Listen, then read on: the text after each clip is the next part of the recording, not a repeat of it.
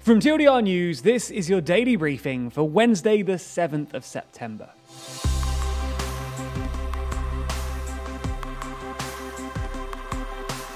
Good afternoon. Today we're going to be talking about Liz Truss's new cabinet, as well as discussing three of the other most important news stories around the world today. Yesterday, Liz Truss became the UK's 56th Prime Minister, and having travelled up to Balmoral to kiss hands with the Queen, Truss was quick to get to work, replacing her cabinet, government ministers, within hours of touching down in London and it became immediately clear that Truss had no time for those who backed her fellow leadership contender, Rishi Sunak. Dominic Raab, Grant Shapps, and Steve Barclay, all of whom held high positions in the previous cabinet and were also major backers of Rishi, were out within hours. And the first actual appointment came just before 7 pm, when Therese Coffey, a long-time ally and friend of Truss, was appointed as Secretary of State for Health and Social Care, as well as the new Deputy Prime Minister. From that point onwards, appointments came thick and fast, with few, if any, actual surprises. Kwasi Kwarteng, the former business secretary, and you guessed it, long-time ally, friend, and even neighbour of Truss, was, as suspected, appointed as the Chancellor of the Exchequer. James Cleverly got the job of Secretary of State for Foreign, Commonwealth and Development Affairs, while Suella Braverman got Priti Patel's old job, Home Secretary. And the appointment of these people, Kwarteng, Cleverly, and Braverman, ultimately means that none of the so called great offices of state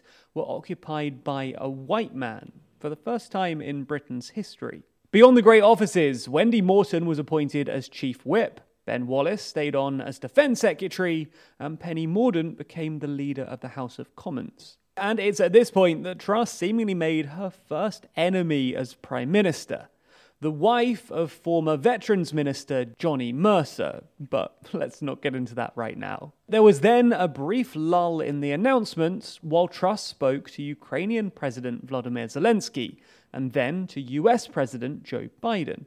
Once those calls were completed, the appointments restarted with a bang in the form of Jacob Rees-Mogg being appointed as Secretary of State for Business, Energy and Industrial Strategy. Kemi Badenoch was then rewarded for running in the leadership race and subsequently supporting Truss with her first cabinet position in the form of International Trade Secretary.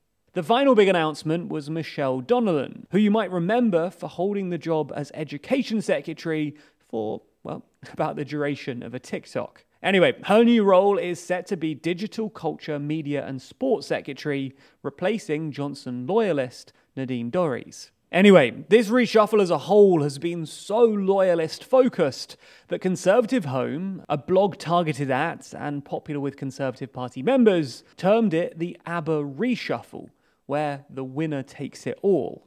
However, not everyone's convinced it will work, even with this cluster of friends in number 10. In fact, the Times newspaper reported that one of her cabinet ministers has already said that they doubt she'll last two years. So instead of the winner takes it all, maybe people should be crying out SOS instead.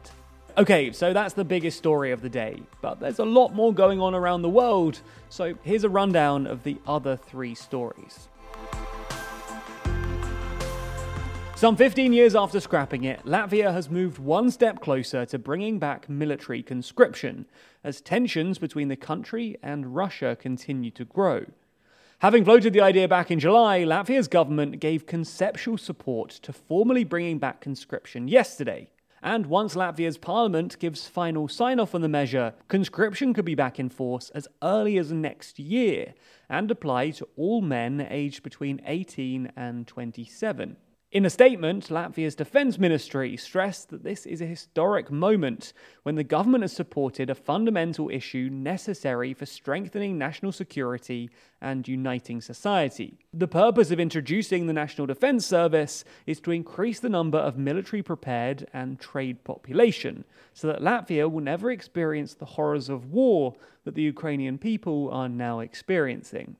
There's more on the way, but be sure to subscribe and ring the bell to make the daily briefing part of your everyday routine. or you can just search for us in your podcast app to listen along. Let's move over to the US, where Juul has agreed to pay nearly $440 billion in order to settle a two year long investigation by 30 US states into teen vaping. And as part of the settlement, the e cigarettes manufacturer will also face restrictions in their marketing campaigns, notably facing a ban on the use of people under the age of 35 within their ads. The investigation alleges that Juul's dominance within the market came about due to, quote, willfully engaging in an advertising campaign that appealed to the youth. Confirming the settlement, Juul stressed that this was a significant part of their ongoing commitment to resolve issues from the past, following a strategic reset in late 2019. While this settlement does conclude one legal headache for the company, Back in June, the Food and Drug Administration announced a ban on the sale of all products sold by Juul, although a federal appeals court have temporarily blocked the ban. All in all, then, it doesn't look like Juul are out of the woods just yet. Finally, today, Netflix has seemingly landed itself in hot water yet again. In a joint statement by Saudi Arabia's media regulator and the Gulf Cooperation Council, six Gulf states have threatened Netflix with legal action if it continues to broadcast content that, quote, contradicts Islamic and societal values. The statement noted that the platform had been contacted to remove all of this content, and that the regional authorities would follow up on the platform's compliance with the directives. The Gulf Cooperation Council, which includes the likes of Bahrain, Kuwait, Oman, Qatar, Saudi Arabia, and the UAE, did not point to any specific examples of content that was in violation of Islamic and societal values, but media reports in Saudi Arabia suggested that issues arose due to, quote, movies and series for children which included scenes promoting homosexuality. Netflix didn't immediately respond to comment on this issue, but we'll have to wait and see how they respond to this rather interesting complaint. That's all we've got time for today, but you can get more from TLDR on all of our other channels. You can just search for TLDR News on YouTube and you'll find a ton of other stuff, including our recent TLDR business videos on how Netflix is killing itself, which might be interesting to the final story we just covered.